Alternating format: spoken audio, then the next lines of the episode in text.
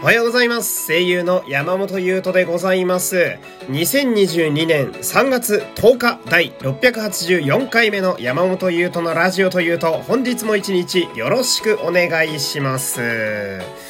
いやー、なんかね、最近あんまり映画を見てないなと思いましてね、うんでなんか見たいなーって思ってたんですけど、うーん今やってるやつって、そのなんだろうな、シリーズものみたいなやつが結構少なくてですね、うん、まあ洋画でもこの単発と言いますか、うん、それ一個で完結してるやつが多くて、どれにしよっかなーっていうのをずっと考えてたんだけど、でまああの近所にね、東宝シネマズが私あるんですよ。まあ近所っていうと語弊があるか、まあ歩いて行ける位置に一応あって、うん、で水曜日はね、あのー、値段がね、東宝って安いんですよね。うん、で、あのー、私あんまり普段映画見に行くときにしないんですけれども、その、まあ、評価といいますか、えー、その映画自体の星の数、レビュー、うん、あれを見て、いいやつを一個見てみようかなと思いまして、初めて私この選び方でね、映画見に行こうかなってしてるんですけど、えー、もちろんネタバレを踏みたくないので、星の数が高いやつを見に行こうと思って、うん、で、まあやってる中で一番高かったのが、えー、ウエストサイドストーリーっていう映画だったんですよ。ね、これはあのー、元々の、まあ、原作っていうか、えー、一応リメイク版的な感じでして、今やってる方が、うん、で昔の映画がね、実はあのあるんですよね。ろくじゅうねんまえぐらいの映画があって、まあそれをえー、スピルバーグがね、あのスピルバーグが、あのー、まあ、作り直したというか、えー、新しい解釈で作ったっていう、まあ、それが今やってるウエストサイドストーリーなわけだけど。で、まあ、私は恥ずかしながらその、前回のやつを知らないんですよ。うん、その、要はろくじゅうねんまえの元祖ウエストサイドストーリーを知らなくって。うん、で、まあ、でも評価高いし、あと、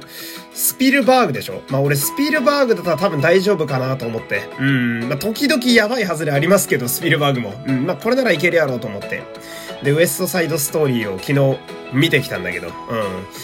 あのー、なんだろうな。やっぱミュージカル映画っていいなってすごい思う部分と、うん。誰も救われねえなっていう部分が、なんか同居して不思議な気分で映画が終わっていきましたね。なんていうのかな、その、私ミュージカル映画結構好きなんですよ。あの、なんでしょうか。えー、なんていうのかな、人間が演じてる、なんていうの、あの、アニメとかのミュージカルじゃなくて、あの、まあ、ちゃんと、なんていうんですか、実写でやってるミュージカル映画結構好きでして、まあ、過去でも、まあ、よく挙げられるね、えー、グレイテストショーマンだとか、あとは、ララランドとか好きで。で、俺特にララランドがミュージカル映画だと好きなんですよ。なんでかっていうと、その、なんだろう、あれって、パッと見は明るく見えるんだけど、結構ほろ苦く終わってくんですよね。ビターエンド。まあ、人によっちゃバッドエンドとも取れるぐらいの、なんか、はっきりいいっていう感じの終わり方ではないけど、爽やかに終わっていくみたいなのが俺ララランド大好きで。で、まあ、その一方でグレイテストショーマンは逆に全部爽やかに全振りしてて、ほんとポジティブに完璧に終わっていくタイプみたいな。で、その、まあ、印象に残ってるミュージカル映画がその二つなんで、うん。じゃあウエストサイドストーリーはどんなもんなんかなと思ったら、その二つとはまた違った感じの終わり方になっていて、あーまああのー、なんだろうな、その見ててさ、うん、結構ハードなストーリーなんですよね。あのー、移民が結構入ってきて、アメリカ人とプエルトリコ人がいがみ合っていた時代のお話なので、まあかなりこう、なんでしょうね、あの肌の色だったりだとか、え人種差別だったりが結構生々しく描写されてる部分もあったりなんかして、うって心が痛む場面も結構多いんだけど、でもね、やっぱミュージカルシーンはあって圧倒的なんですよね。その、やっぱ映画館で見るっていうのもあって、音もすげえいいし、あの、一番、あんまね、ネタバレはしないんですけど、一番最初、口笛で始まるんですけど、この映画。その、口笛が、本当に映画館の音響が、その立体感が良すぎて、マジで真後ろで吹いてるやつが歩いてる感じなんですよ。なんていうのかな、その、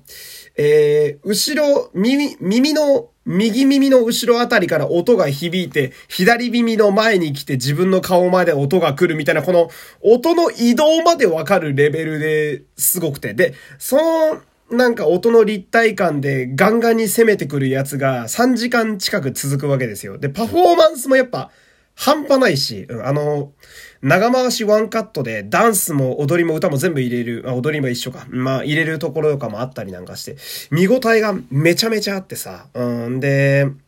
なんだろう。まあ、これ結構物悲しい終わり方なんだけど、このウエストサイドストーリー自体は映画は。うん。だけど、その、映画館で見るべくして見る映画をなんか久々に見れたような気がしてね。うん。スピルバーグって、映画映画してる映画撮んの多分めちゃめちゃうまいんですよ、あの人。うん。まあ、巨匠って言われてるだけあって。